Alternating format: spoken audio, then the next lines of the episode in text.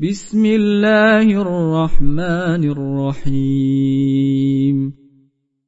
لم يكن الذين كفروا من أهل الكتاب والمشركين منفكين حتى تأتيهم البينة. رسول من الله يتلو صحفا مطهرة. فيها كتب قيمة وما تفرق الذين أوتوا الكتاب إلا من بعد ما جاءتهم البينة وما أمروا إلا ليعبدوا الله مخلصين له الدين حنفاء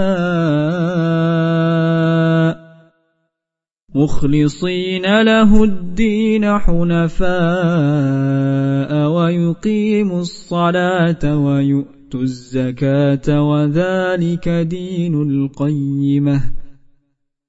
إن الذين كفروا من أهل الكتاب والمشركين في نار جهنم خالدين فيها. أولئك هم شر البرية.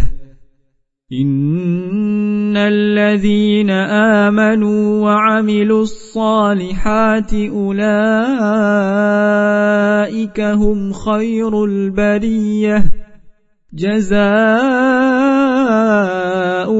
عند ربهم جنات عدن تجري من تحتها الأنهار خالدين فيها